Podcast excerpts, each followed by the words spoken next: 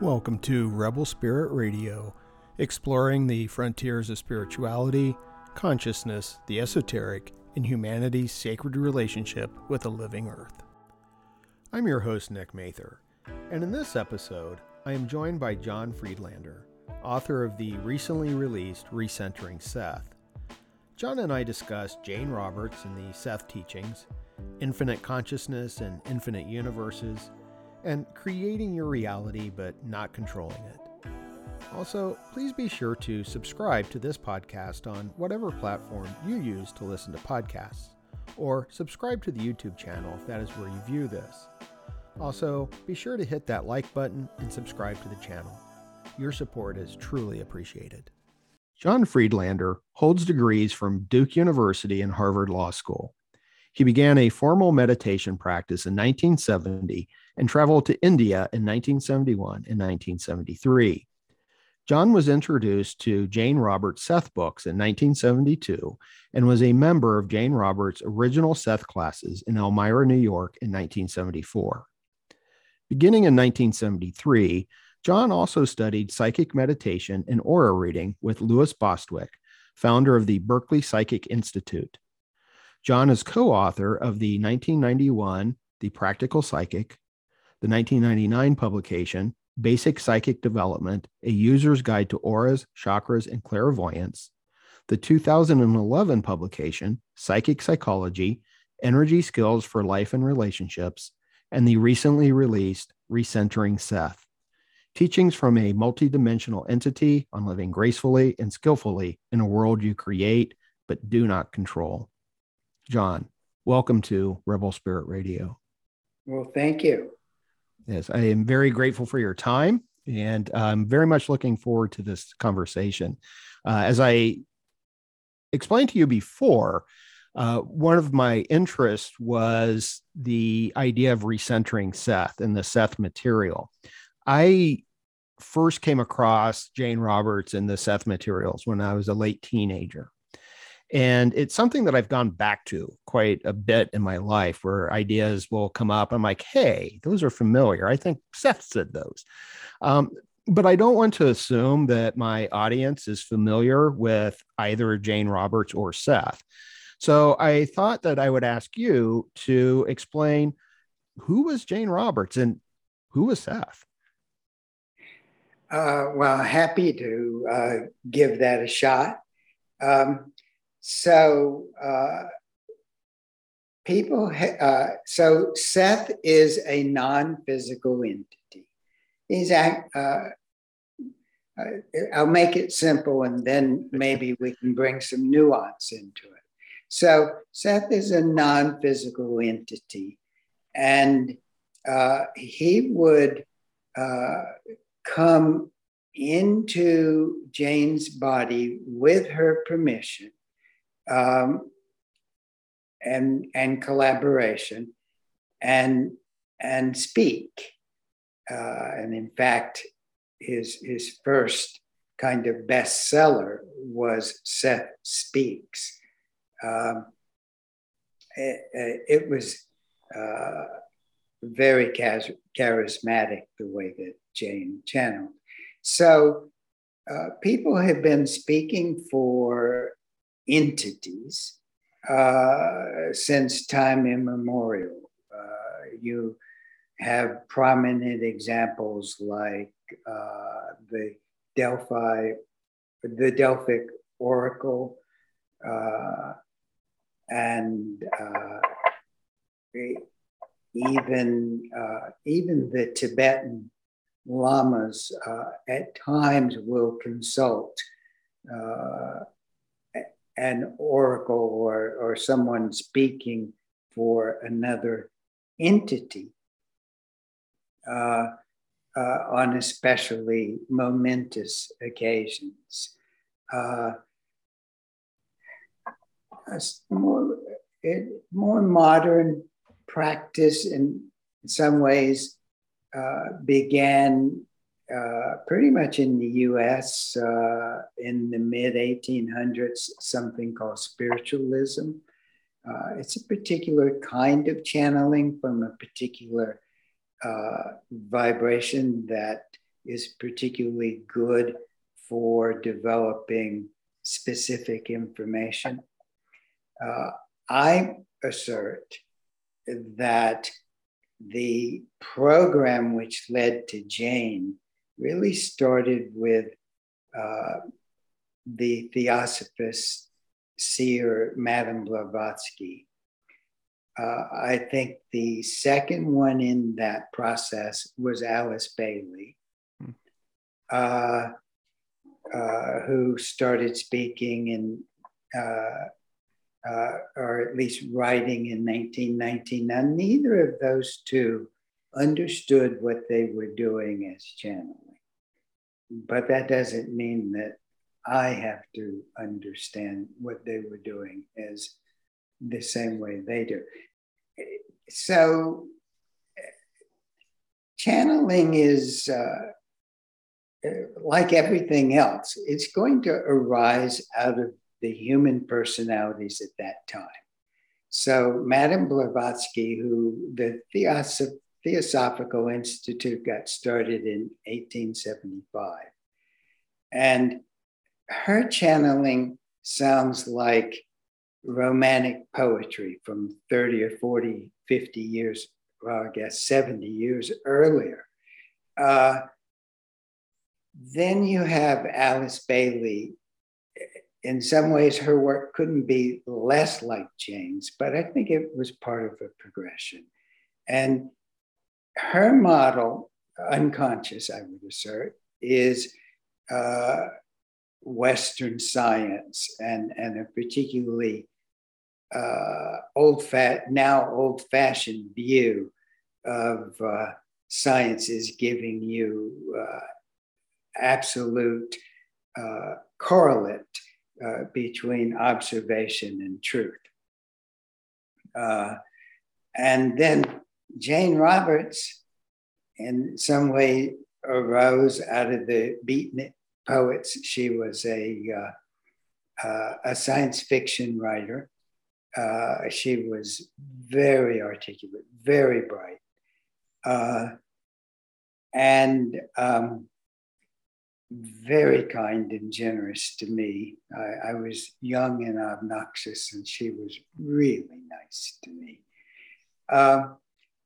And when you read this Seth material, it is so articulate, so clear, so galvanizing. Uh, and it presented a uh, uh, it, it presented information very far from, from, say, what the spiritualists do. This was presenting a whole understanding of, of the mystical adventure, of the spiritual adventure, of the purpose of human life.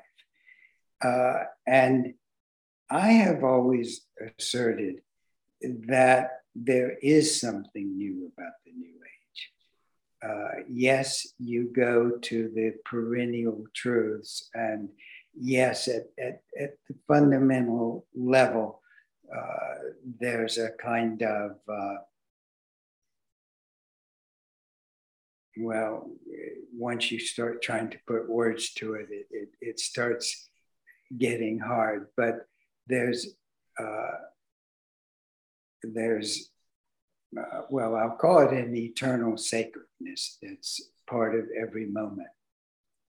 The mystical adventure in both the East and the West has in the past, uh, I think, uh, tended to try to find a, uh, a transcendently true point of view uh, and center uh, your awareness uh, in a way that's fundamentally and profoundly true. But it doesn't center in the same way that Jane did and that Seth did. It doesn't center the adventure of consciousness in the natural environment of human emotions. Now, in the uh, it'll be 50 years in August since I started studying Seth.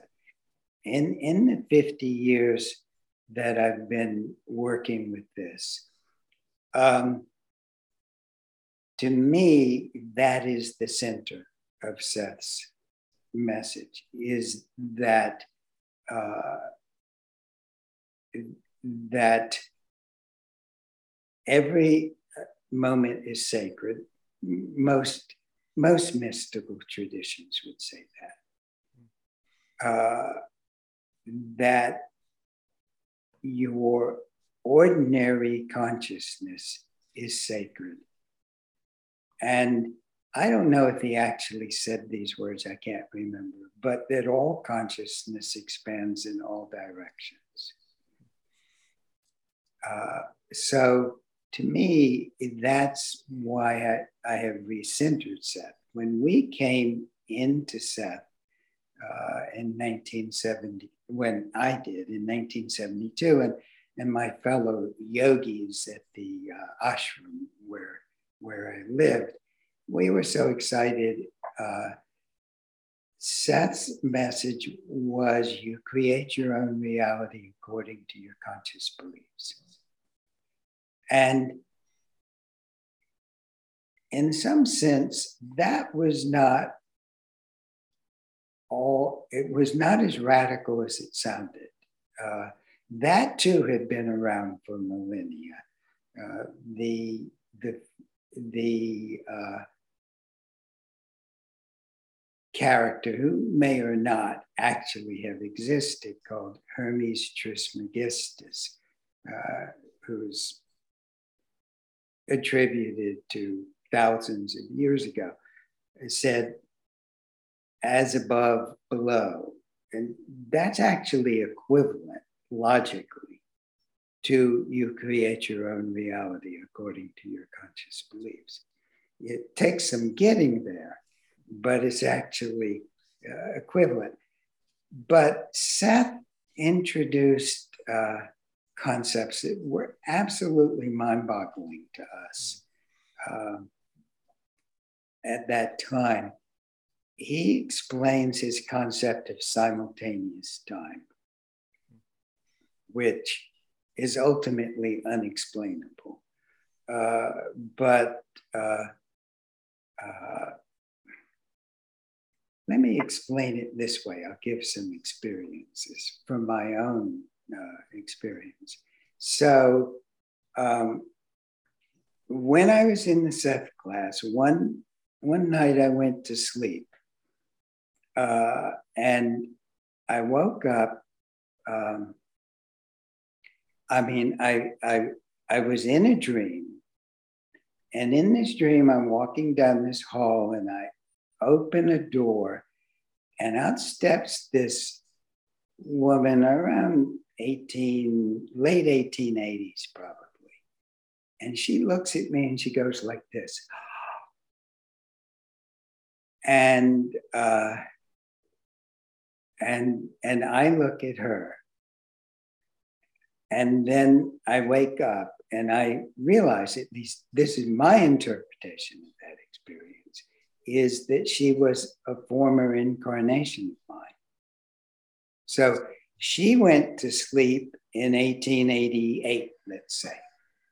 I went to sleep in 1974. We both woke up the next morning changed by the other. She had changed me, I had changed her. She had seen that she had a male part, I had seen that I had a female part in, in my larger self.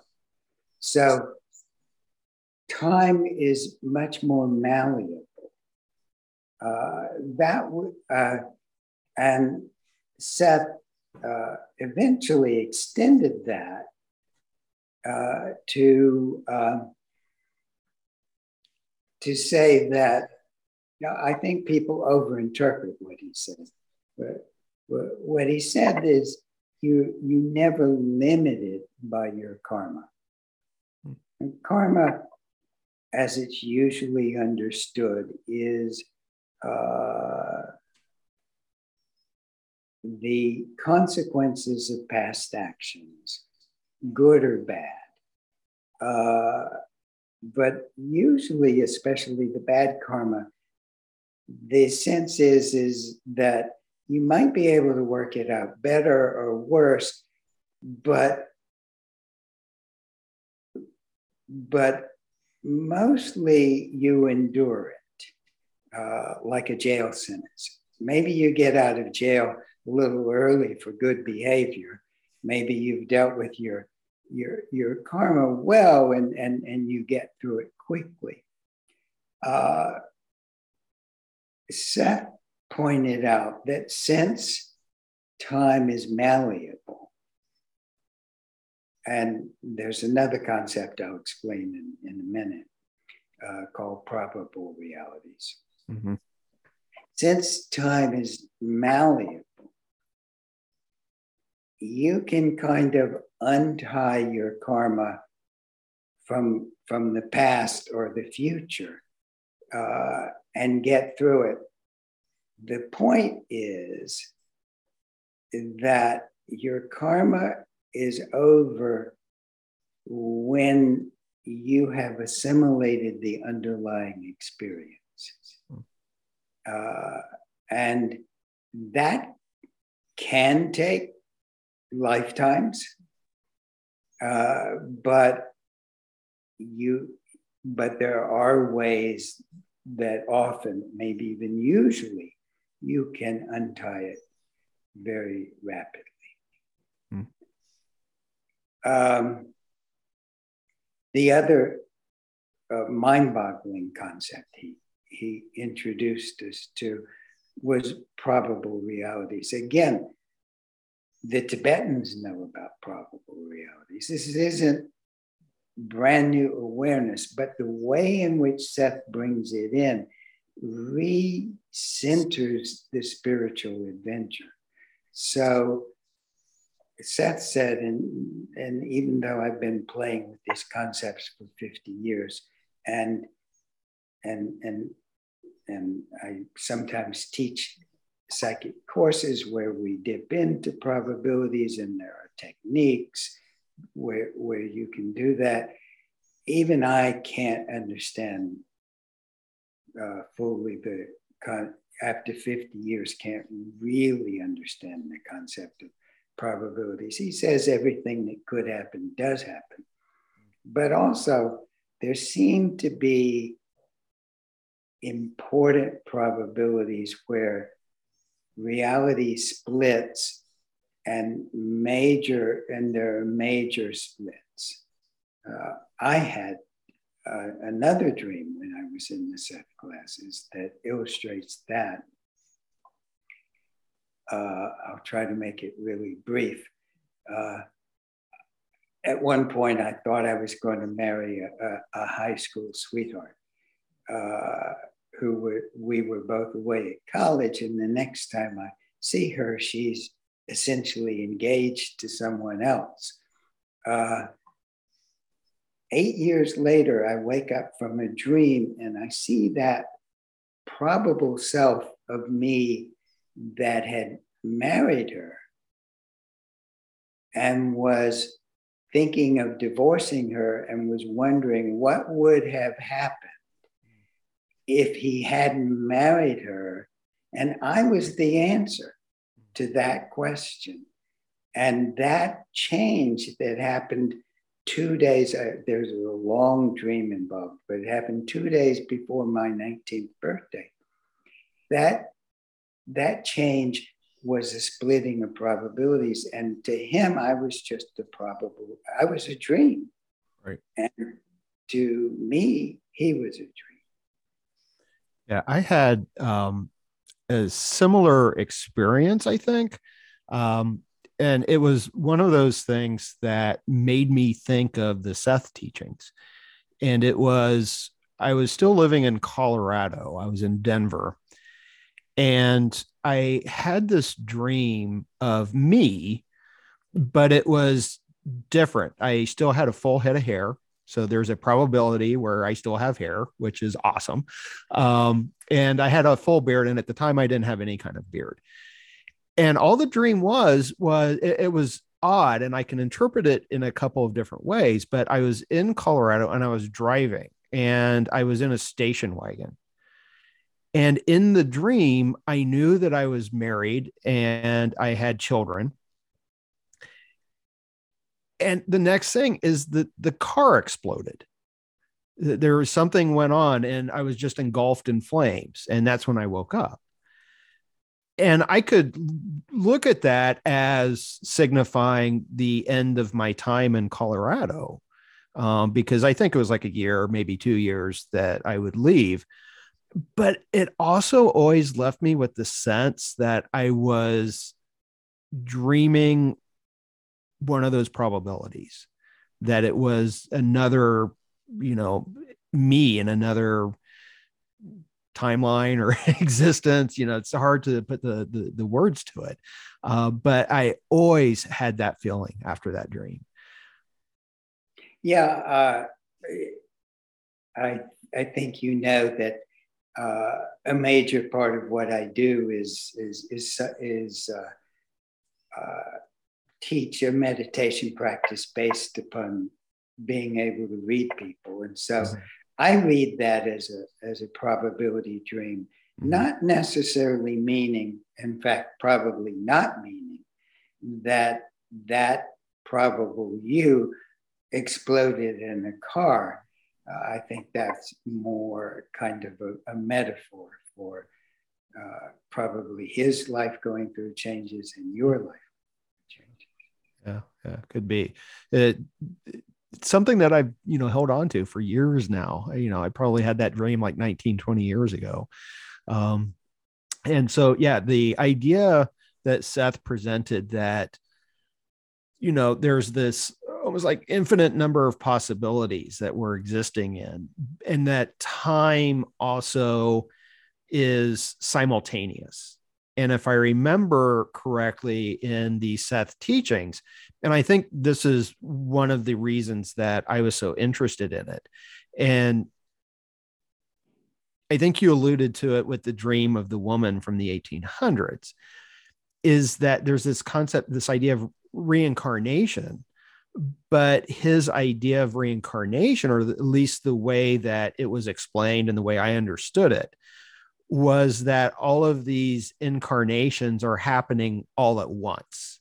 Yeah.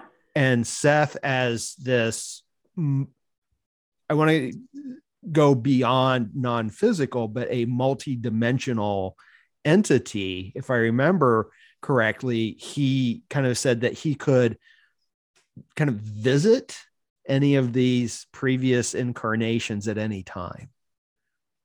Absolutely. Uh, so in ways that are ultimately beyond anyone I think I know's imagination, certainly beyond mine. Uh, he is able to be in multiple times doing multiple things. Uh, and uh, it's my sense, and has pretty much always been my sense, that, that Seth speaks through the channeling, through the books, that Seth's energy uh, goes through through the books. Uh, uh, it, it's, it's not subject to uh, Newtonian laws of conservation of energy or mm. anything like that. that. The information carries the, the, the information, uh, uh, carries the energy. But what's really interesting is at various times when I've read the Seth books, or uh, the energy in the same paragraph is is different. I mean, Seth is such an enormous being that he's a if you're able to bring some awareness to reading those books, he's able to be speaking directly to you. And if he's speaking directly to you 10 years later since you've changed, his speaking changes. So the Seth books are literally different hmm. today than they were 50 years ago. Hmm.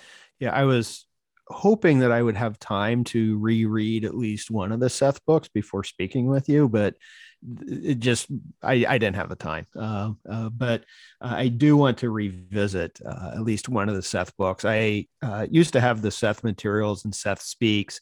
Uh, the only one I still have is the Nature of Personal Reality. I think um, so. That's the foundational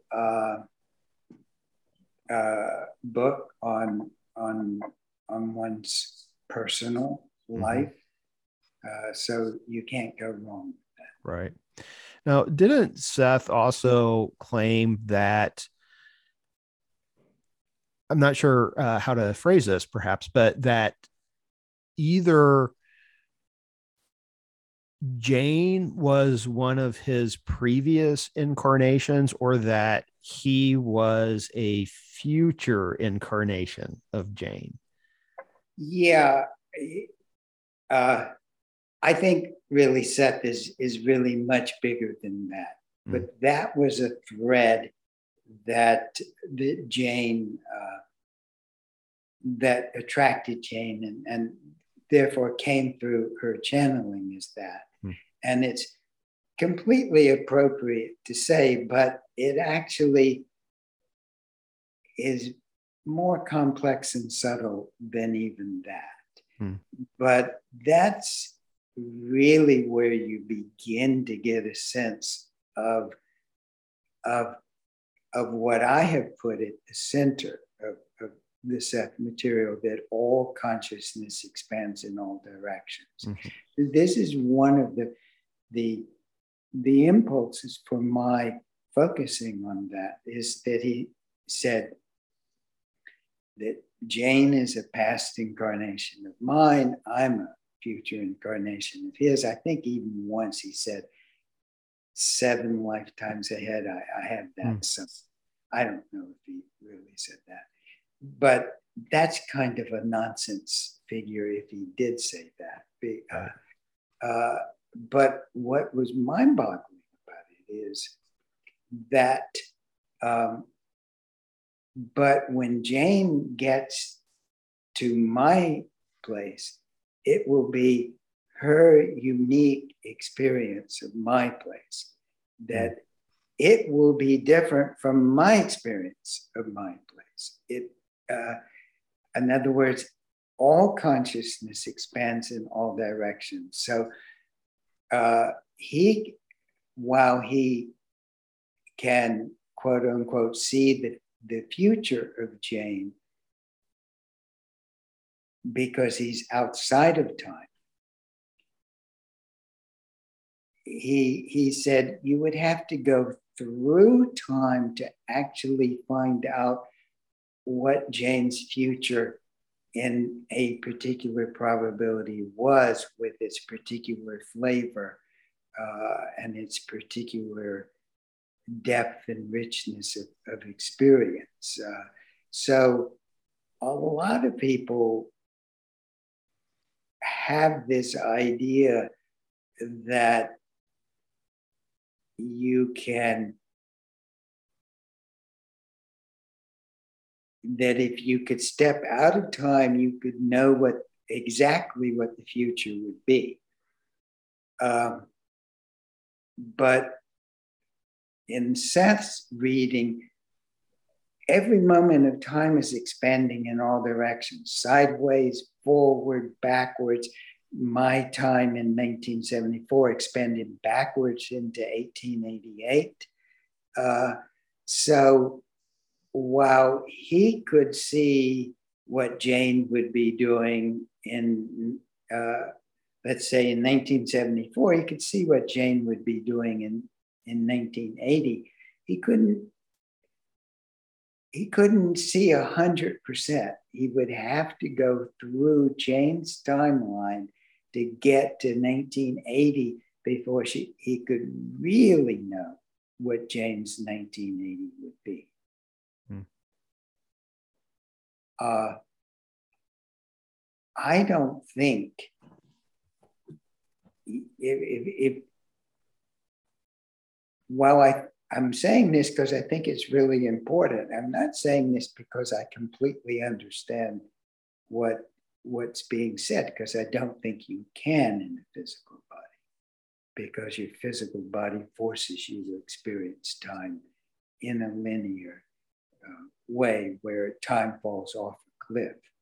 Mm. And uh, 1888 is gone forever Whereas in multidimensional time, that woman in 1888 has just as much agency to change her moment as you and I have to change our moment right now.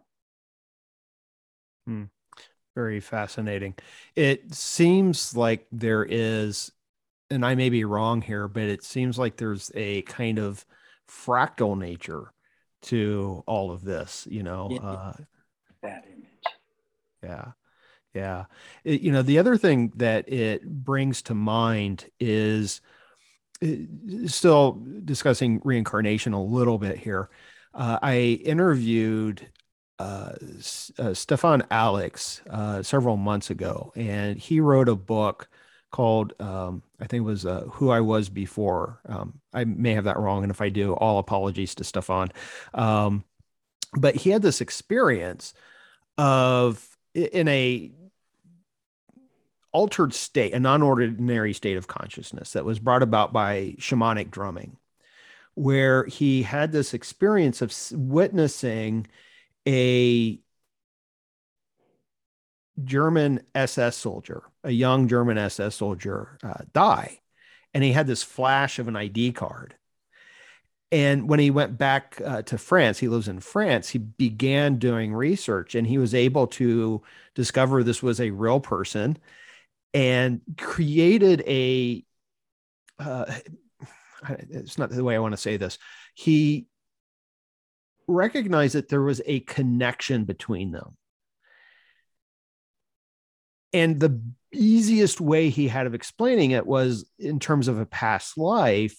But he also said it's not like there was this German soldier and then they died. And then all of a sudden I'm reborn. And it's like the soul put on a new suit. Um, but rather, and this is where I was thinking about the Seth materials because the, the way that Seth presented this, it made sense. It's like, yes, there's a connection, and we're looking at it in terms of reincarnation, and there's this part of a shared beingness, I suppose. But neither one is the whole. Each one is just part of a greater being that's having a sort of shared experience.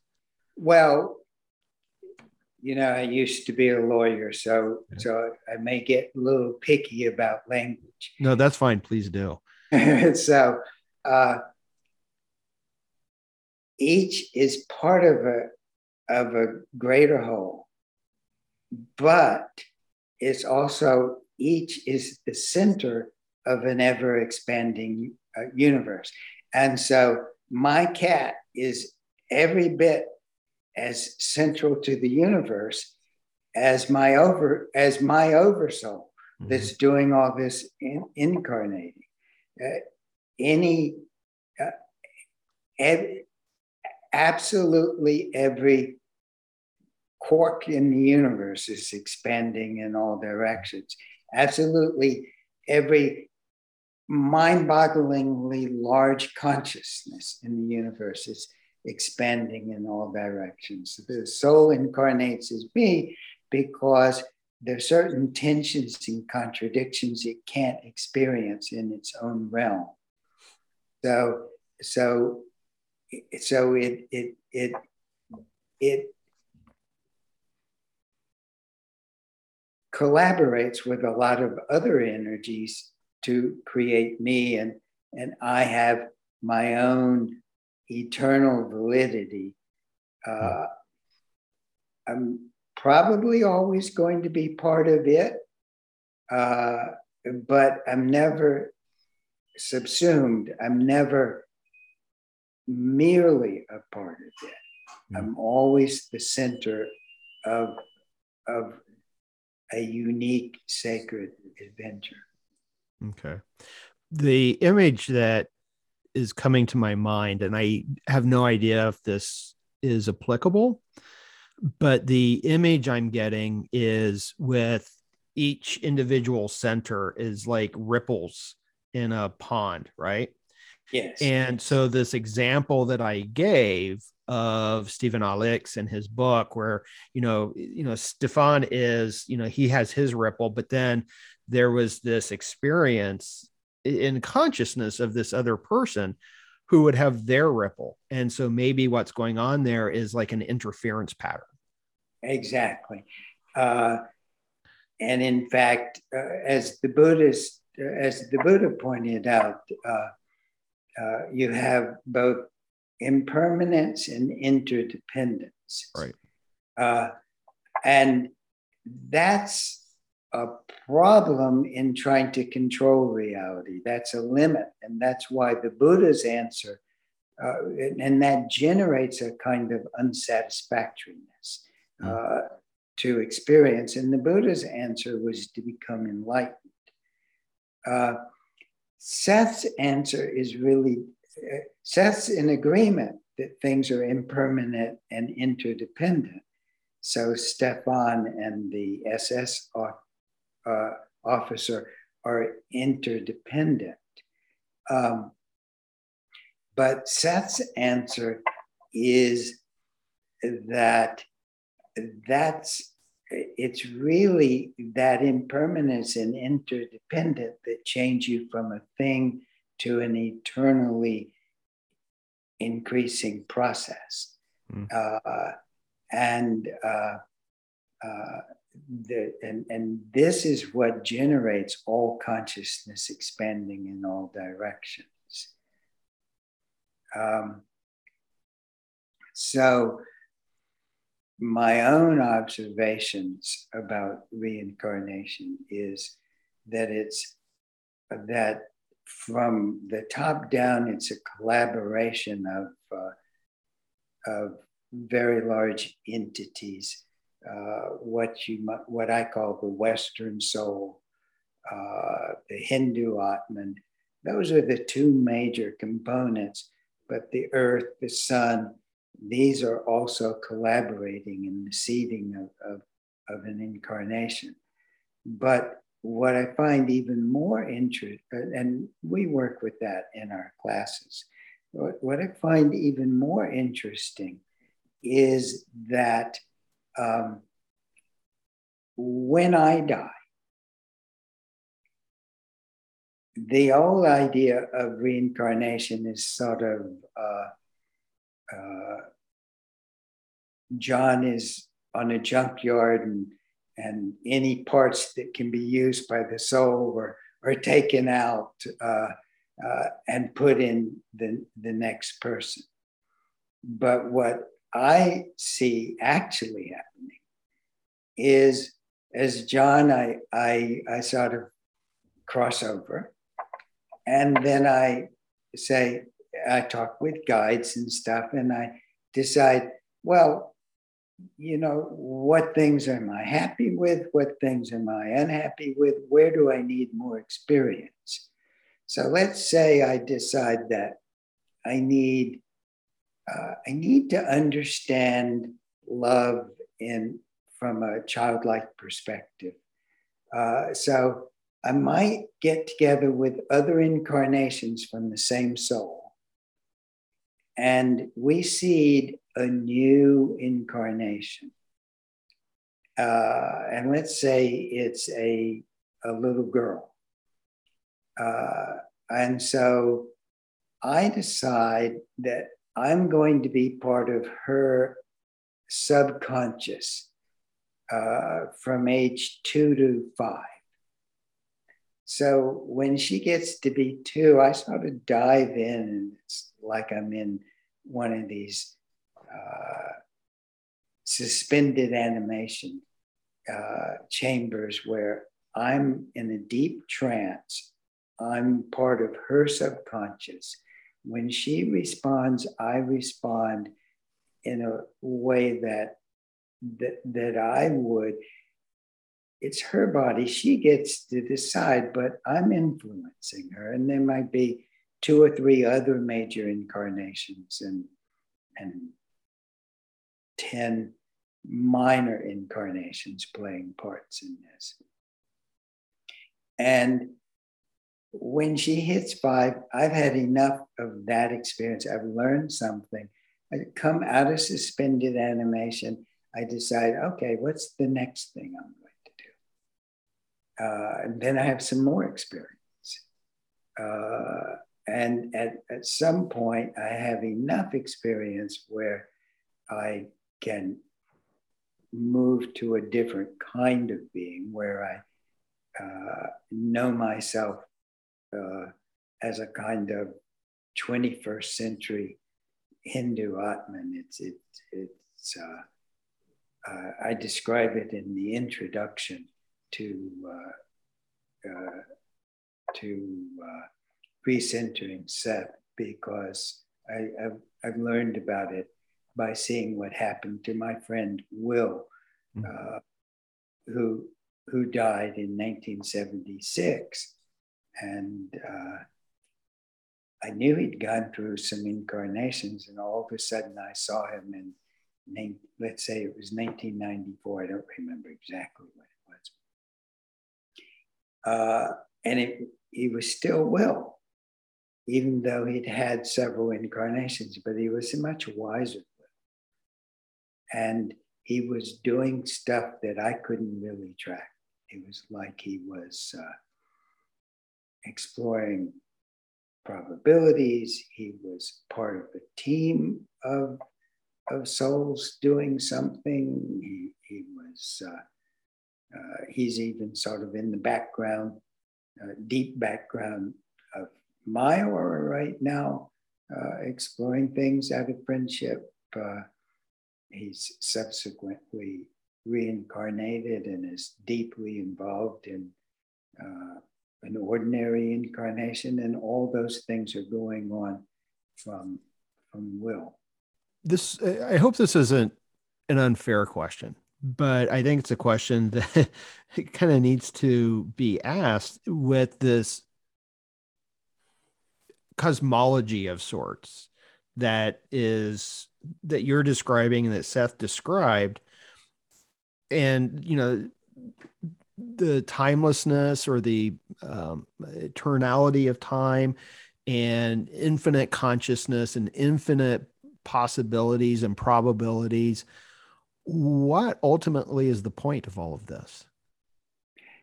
I think that's I think that's a great question, maybe the question, mm. uh, because uh, that's what I think is really new about Seth.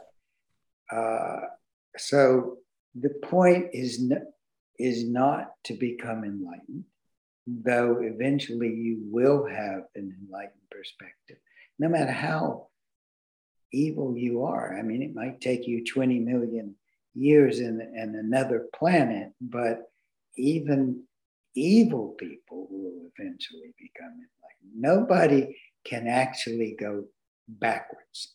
Hmm. You can go into you you you do experience the consequences of your actions so you can have some very unpleasant stuff come up as a consequence.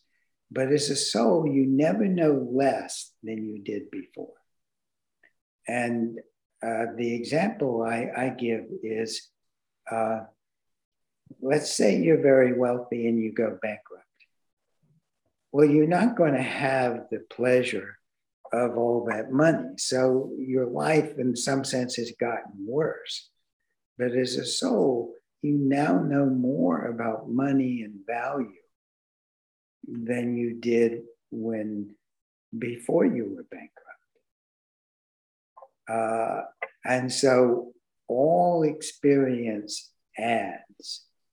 So the purpose of your experience is to have your experience. It's it it's practical, it's worthwhile to uh, try to do a good job, someone said, Well, why don't I just do, you know, awful things? Well, because doing awful things doesn't bring reliable and true happiness. Uh, some people say happiness is a choice. I, I, think that's it can be a choice, but I think if you make it a choice, you lose the richness of your human emotions. Uh, I say happiness is a skill. Mm. Happiness reliably comes from reasonably successful cultivation of kindness and generosity that's authentically human. Hmm. Uh, that isn't just by breaking through and using willpower to only be perfectly loving. Um, so um, then the purpose of life might not be completely obvious in the incarnated state because it can be painful. But even in the incarnated state, as you cultivate authentic kindness and generosity, you cultivate various life skills. Things tend to work out better, and you tend to have more pleasure. But more important than pleasure is uh, uh, I talk about happiness. Uh, I distinguish that from mere pleasure and pain. You you can you can be in in pain and, and, and be happy, and you can you you can be having a kind of pleasure and be in an existential despair. Um, so the purpose of, of life is it's this incredibly rich adventure. And just outside of what I call the personal aura, uh, the natural environment of human emotions, there's a kind of substrate of joy uh, and that that is part of all consciousness expanding in all directions. Does that answer your question? Uh, I don't know. Uh, in part, um, I'm trying to think of it also in terms of. Uh, let me see if I can phrase this. It's uh, this one's a little bit tricky. So, in this vision of infinite probabilities and unending time or timelessness we have these incarnations and these incarnations you know it seems like we're here to learn something. And i do like the idea that um you you you do examine or re-examine or recenter the Sethian notion that we create our reality. Um which I think is good because there are some issues that, I personally have with that idea on a simplistic level. Right. Um, and I like though that I think that you said that in the book that you thought it was more appropriate to say that we are kind of conscious co-creators, right? And so we're kind of co-creating these existences and we go through these incarnations or experience these incarnations at the same time but what is and i guess that there's like this oversoul i think that may be the correct term is all of this just for the oversoul to learn lessons? You know eh, this is where i'm kind of stuck on this. It's like you know what is the ultimate purpose? I, I, I get what it is for this incarnation but you know what was seth's purpose? What was his ultimate goal? Yeah um, so uh, it's almost foundational for western consciousness to be so uh, and, and certainly for the modern post Renaissance Western consciousness to, you know, what is the goal? Mm-hmm. Uh, w- what is the purpose? The, the answer is there are innumerable goals. There is no one goal. Uh, Seth, but the ultimate, the closest thing to a goal is the the dance of consciousness itself. I, I can accept that. Um, eh, one of the things that I'm thinking of here is consciousness is something that's crucial to this work. And it's one of the things that I like about it in the sense that, and please correct me if I'm wrong, but consciousness seems to be primary, it's fundamental, that consciousness comes before anything else. And there are multiple consciousnesses. And I think that in the book, you even describe how, you know, each of our cells you know has a consciousness and then those kind of gather together so we can have like a liver consciousness and a heart consciousness and so on and so forth and philosophically speaking i know in the west you know we have this uh, reductive materialism that it's all just matter and you know consciousness is a byproduct of that. There are very good challenges to that idea. And i think it's becoming more and more uh, dominant in discourse in philosophical discourse and that consciousness itself is what's primary that it's what's foundational. And the way i think about this and this is the analogy i'm going to use i know that you have uh, you said that buddhism comes closest to uh, being parallel to the seth teachings. But what i think about here is yoga philosophy. And with yoga philosophy, you have what they call purusha, which is pure consciousness. And there's like a capital P, pure consciousness. It's the foundation of everything. But then you have these like individual sort of pure consciousnesses, these individual purushas. And incarnation is happening because that ultimate pure consciousness wants to experience and that you have these smaller ones that come out of that and then out of that you have these smaller ones. And it seems to me that that's kind of the model that might work best uh, with the teachings that you're giving. Here's the subtle uh, yes that works fine. Here's the subtle difference.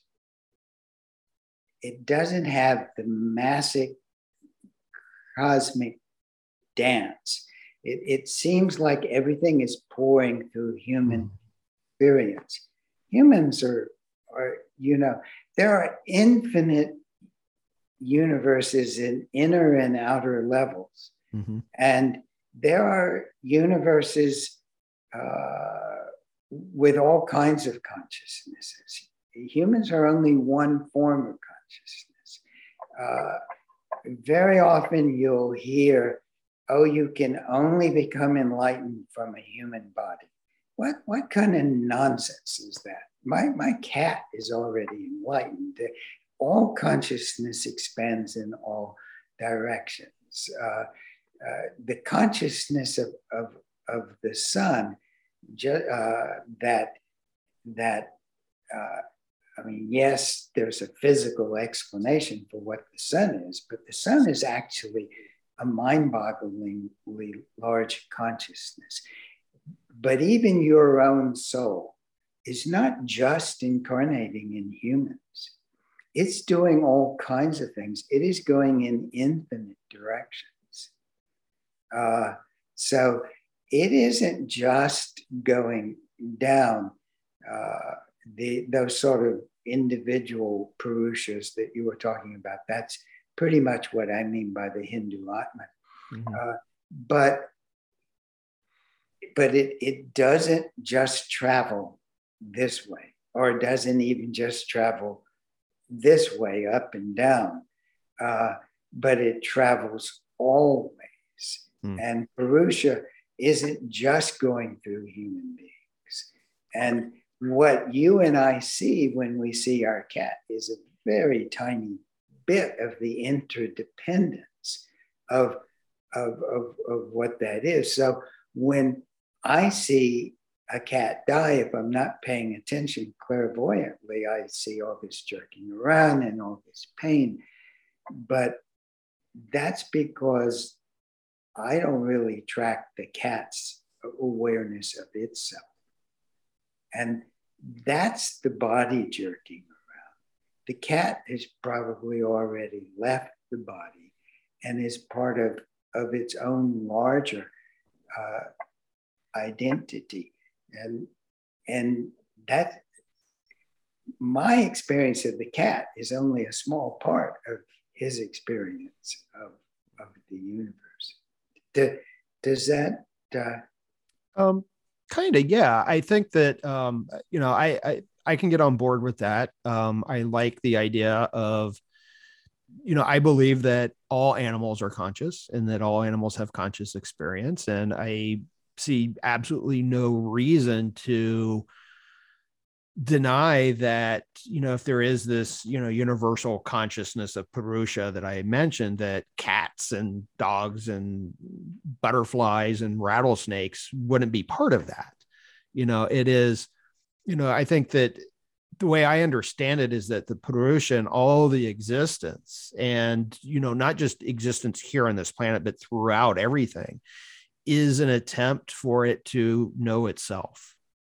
I say less an attempt for it to know itself and to, to multiply experience, even though that makes, uh, even though it's outside of all of our concepts of time. So if I say it's multiplying its experience, it's impossible for me not to be thinking through time right. and thus distorting its experience.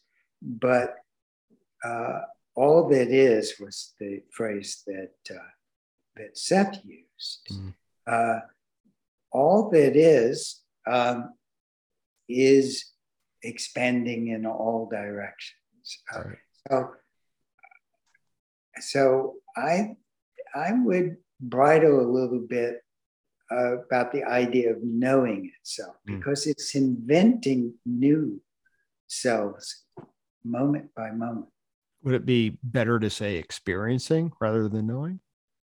Experiencing, but I don't understand how something can be new without time.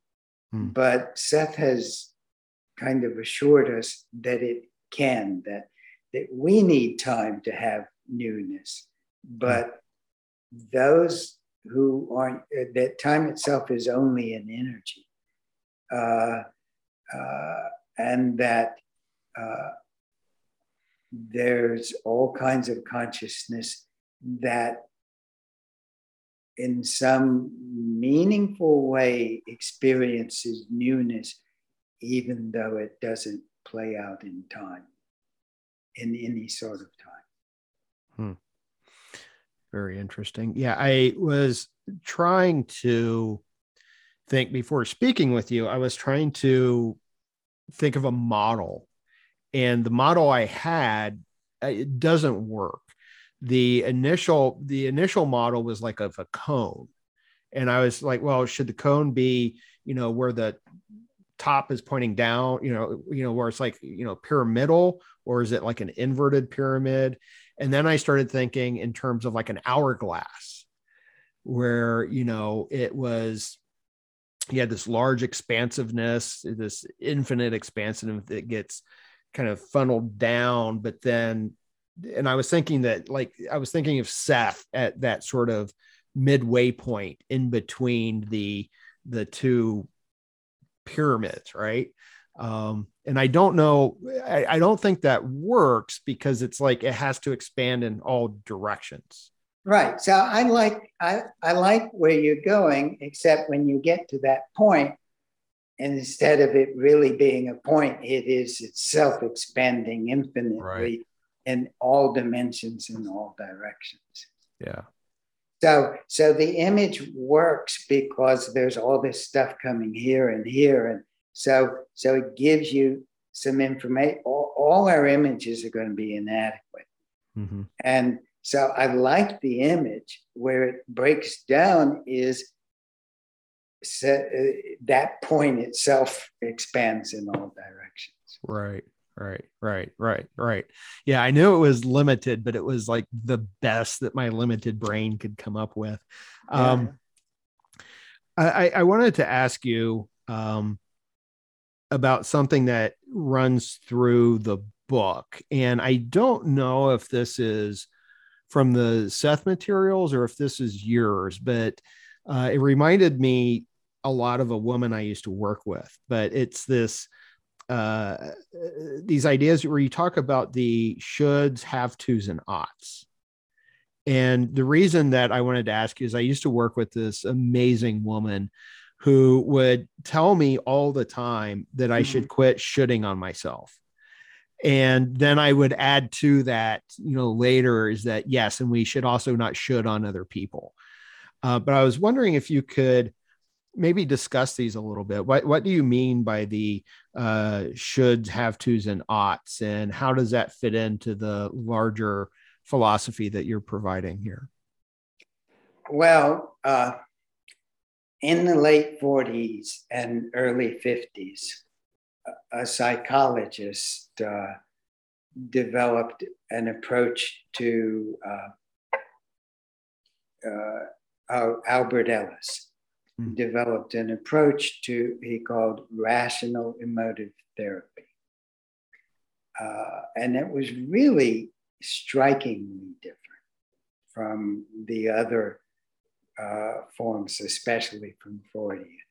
It was very oriented towards uh, uh, a here and now engagement of the world as it is. And he was very influenced by, uh, he, he self consciously explored uh, many of the great philosophers, uh, probably especially Stoics. Um, and uh, he, ha- he had a very elegant uh, uh, scheme, a very powerful scheme that, that works for some people. It doesn't work.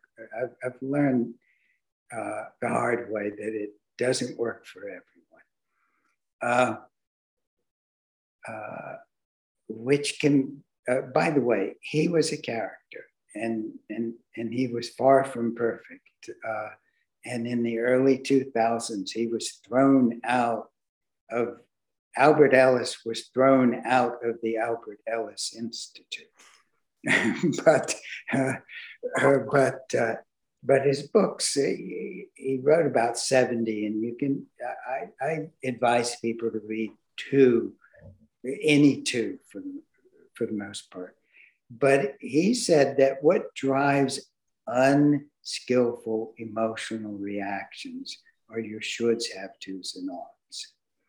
Uh, I would say, I'm not sure he said, but I, I would say that um, he might have said this uh, that if you disrupt your shoulds, have tos, and oughts, you'll, you'll still get angry but you won't get you won't work yourself up into the same kind of lather and you'll be much more resourceful.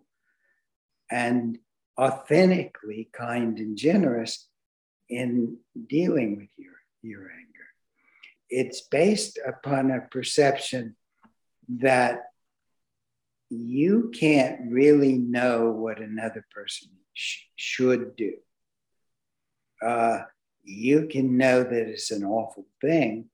You can know that that action makes the world a worse place. You can wish like hell that they wouldn't do that. But you don't know what they should do. And even more importantly than that, laying that should on them or yourself doesn't help the situation. So Ellis reframes your shoulds, your have tos, and your oughts as to preferences. Now, that may sound like mere linguistics, But if you really do it with integrity, you find yourself becoming much more skillful. Now, in I think it was pretty much at least many of the advances were made in the 1970s. Uh, another uh, another similar form of therapy called cognitive behavioral therapy uh, emerged, and uh, uh, there are generations of cognitive behavioral therapy now. Uh, and a lot of them involve mindfulness practices and things like that. So, um, so if someone is, is interested, you might read Albert Ellis or you might read some books on cognitive behavioral therapy. Now, if if you're reading auras the way that we teach people to do, uh, I will combine that with uh, working on my shoulds, have tos, and oughts. So whenever I get irritated, and I still get irritated far too far more often than I wish I did, I have learned that you don't have to be smart at all to come up with a justification for your irritation or anger that satisfies you. Uh, but that that's futile and counterproductive. As soon as I find myself starting to come up with a justification, I stop, I ground, I look at my energy, and I go through our algorithms of looking at whether the emotion is, is really deeply authentic. And, and it never is. I don't believe you can you can authentically get to a place where you're never irritated, where you're never angry. Uh, you can get to those places by shoving them out uh, out and making a transcendental move. But I don't think, and I don't think Seth thought that that was a good thing to do. But learning how to deal skillfully with your anger, with your irritation, with your fear, uh, with your resentment, whatever the so called negative emotions are, uh, is a really rich contribution both to yourself and, and to humanity because anything you do for yourself works. Uh, anything you do authentically for yourself resonates uh, through, and other people in humanity pick it up who are interested. So, uh, so I have gotten pretty good at whenever I get irritated, I just stop and I work on on my energy. Not uh, so that I assimilate, not so that I repress, not so that I can c- control, but so that I assimilate the components of that emotion and that I'm more skillful and more authentically kind, maybe not as skillful as I'd like to be, but, but more skillful and authentically kind. In your case, you were talking about shooting on yourself to, to myself. Uh, I find those too, uh, and to others. So just to recapitulate, I find those shoulds, have tos, and oughts all the time. No, I don't think Seth ever mentioned those. Hmm. Um, uh, and what I do is I use the various tools that I've learned through over 50 years of meditative practice uh, to genuinely assimilate those uh, those and and in digesting them you know i have fewer shoulds have tos and oughts now than i did a year ago. Yeah i think that carl jung would approve of the idea of incorporation rather than repression for sure. Um, and uh, uh, you know i've noticed that with things like anger and especially anger uh, and anger towards other people and even myself you know there's a meditation technique that i was taught that i find really helpful. And it's very short uh, and all it is is you know uh, i say you know i'm doing the best that i can and so is everybody else always. And that serves to me as a reminder that if i'm angry at someone that they're doing the best that they can do. And whatever action or response that is exhibiting anger in me that's coming from them um, it reminds me to be patient and to be gentle and to recognize their suffering, uh, but also to recognize my own. Um, and that we all sort of act out of that. Um, yeah, so I find that really helpful. So, uh, along these lines, is this also what is it connected to this idea of developing or understanding neutrality? Uh, because you say that you know yeah. that's core to the system. Yes, and and and there there are a number of terms that uh, no one I know has been able to come up with an, an excellent term. So neutrality is one of those terms that uh, is is not an excellent term because it's not what people normally think of as neutrality. It's not that you don't have preferences, you may have very strong preferences. Neutrality, as we use it, technically is you're able to let your energy flow through that experience. Mm. So, as a clairvoyant, if I'm watching somebody respond emotionally and their energy is going in genuinely authentic ways through through their aura rather than mere repetitive uh, broken up ways. Uh, then they're in what i call neutrality. Another phrase that you could uh, use instead of neutrality and was really what we were uh, going to use uh, for the title of the book is openness to life as it is. Mm. Doesn't mean that you don't have an agenda, but your agenda will work much better if you accept the fact that while you create your own reality, you don't control your reality. And that's the big reframe that I've done from, I think, certainly everyone I knew back in the 70s who was studying with Jane or studying Jane. We all thought we'd been given the magic wand.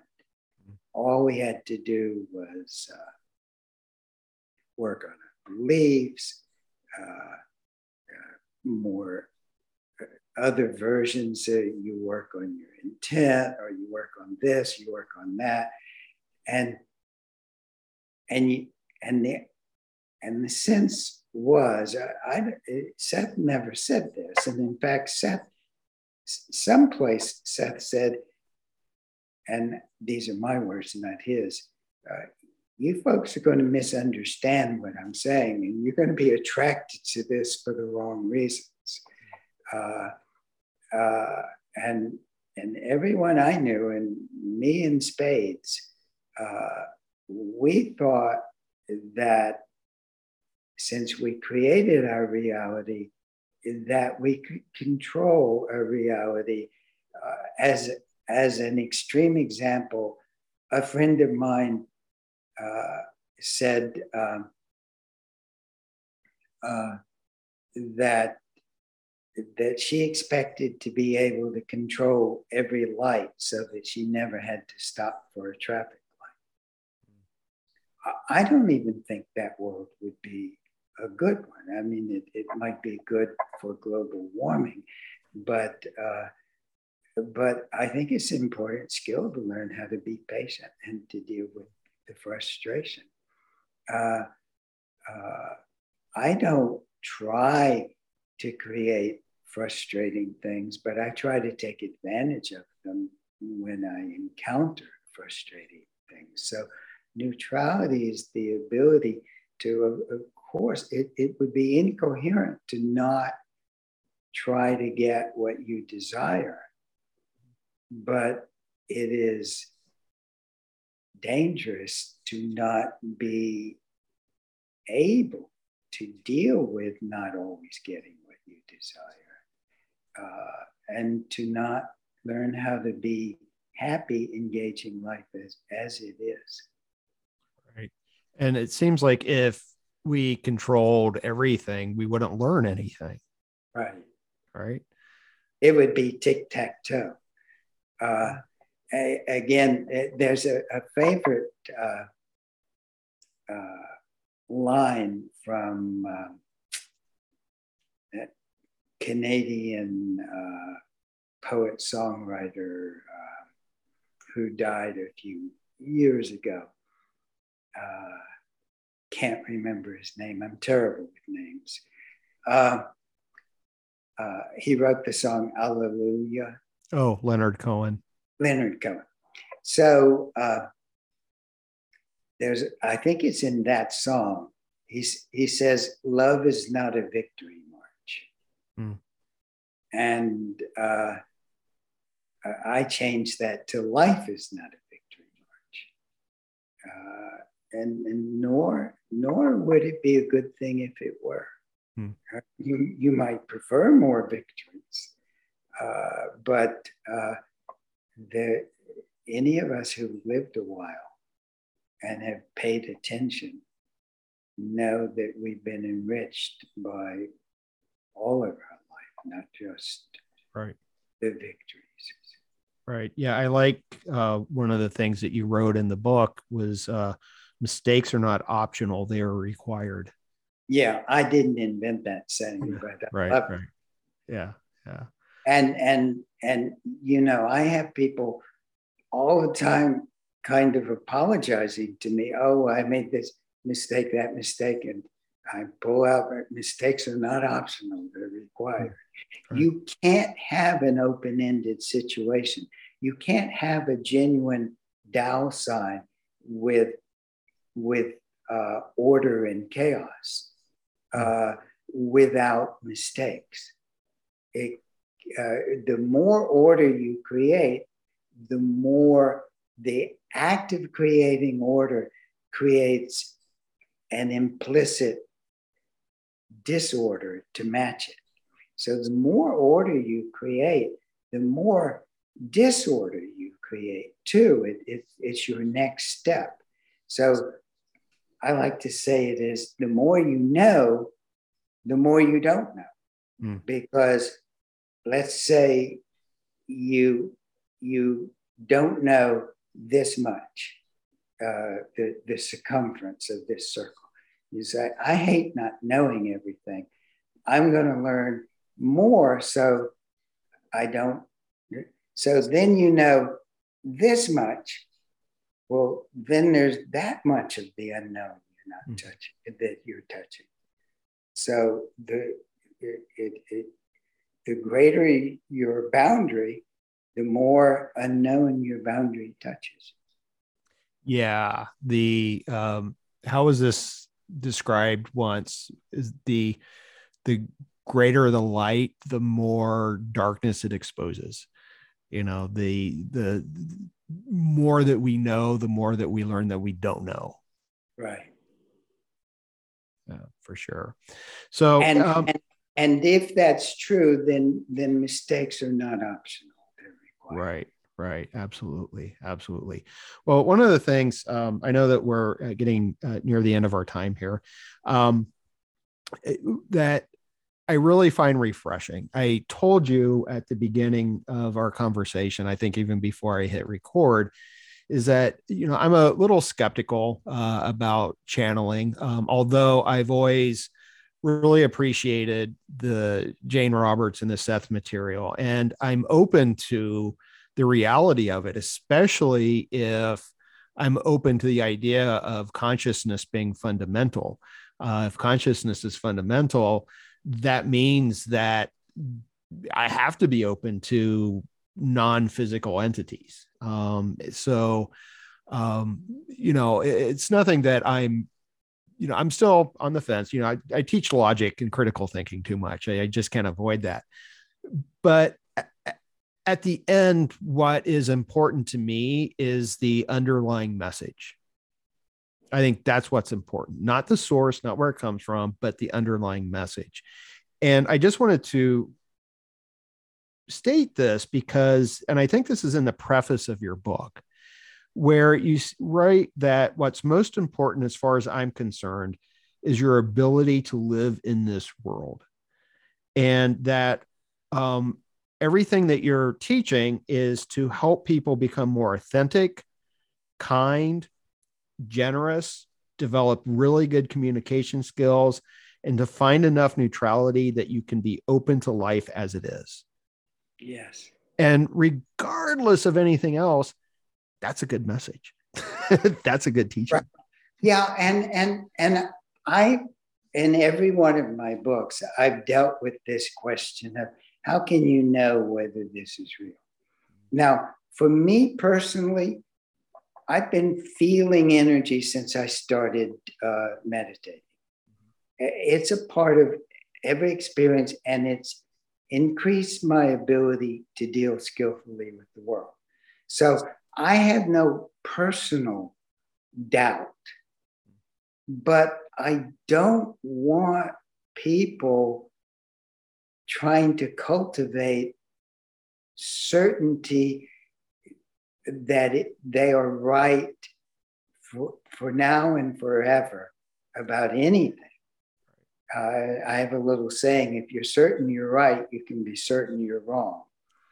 Um, and I have a friend who, who says, Wouldn't it be horrible to believe the same thing two years from now that you now? People ask me, Well, how can I be sure whether something's a psychic perception or not? The answer is you can't. So you develop an experience, uh, experiential and experimental attitude. You build a, an experience base. You pay attention to certain kinds of experiences. And if they lead you to become more competent, then it's a nice pragmatic definition of truth. Right. Uh, but if, if it makes you dogmatic, then then you're going to become rigid and you're not going to be open to life as is. Right. All right.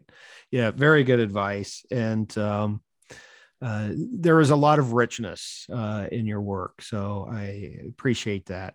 Uh, so, two final questions for you. Uh, one is what's coming up next for you?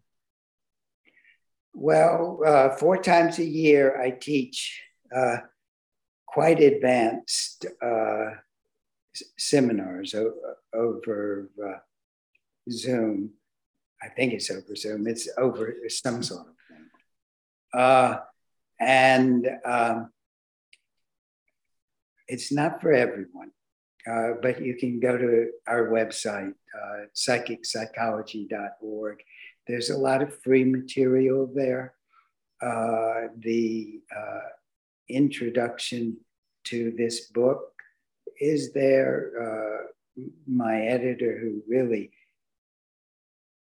brought this all together and did all the hard work uh, his introduction is there uh, and if it seems like something you you'd like it's there but but it's not it, it's not for uh, it, it's pretty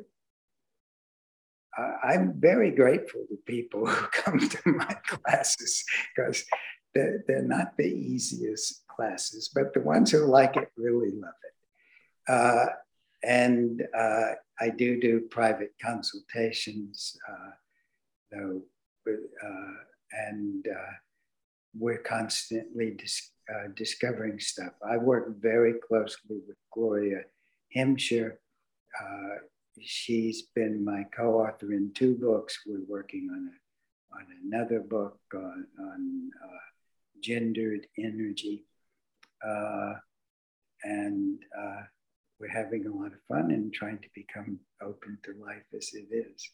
Good, wonderful. Yeah, my my second question, which I think you've already answered, is uh, where people can go to find out more about you and your work. So that website was psychicpsychology.org. Yes. Okay. Uh, I will put a just Google John Friedlander. Uh, okay. Uh, it it'll come up. Yeah, I'll put a link for it in the show notes and the video description. And I'll also put in links for uh, recentering Seth. You know, it might be psychicpsychology.cc, come to think of it. Uh, I'd better uh, I'd better check that out. But if yeah. you but if you Google psychic psychology, that's what's going to come. Up. Okay, yeah, I'll, I'll find the correct website and uh, that's what I'll post. Yeah, yeah, I'll always double check that. All right. Well, John, thank you so much for your time in this conversation today. I really thoroughly enjoyed speaking with you. Well, it's been a pleasure. And that's a wrap on episode 30 of Rebel Spirit Radio. Thank you so much for listening or viewing if you are part of my YouTube audience. If you enjoyed this podcast, please make sure to give it a positive rating on whatever platform you use to listen to podcasts. It only takes a second, and your five star ratings really do help. If you have a minute to spare, consider posting a short but positive review, and please consider subscribing. For those viewing on YouTube, please give this video a thumbs up and subscribe to the channel. Make sure you hit that notification bell so that you'll be informed when I upload new content. I've been releasing episodes weekly and would like to continue doing so. I'm also working on creating additional video content for the YouTube channel including more book reviews, educational videos on topics concerning spirituality, the history of religion, and the religious response to the climate crisis. But that extra content takes a lot of time and work. If you would like to support me in creating free and credible material on YouTube and continuing with this podcast, please consider making a one time donation via PayPal. You can find a link for that in the video description or show notes.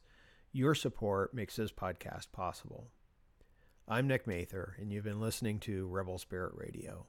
Until next time, may you be in peace, may you flourish in all possible ways, and may you continue to nurture your rebel spirit.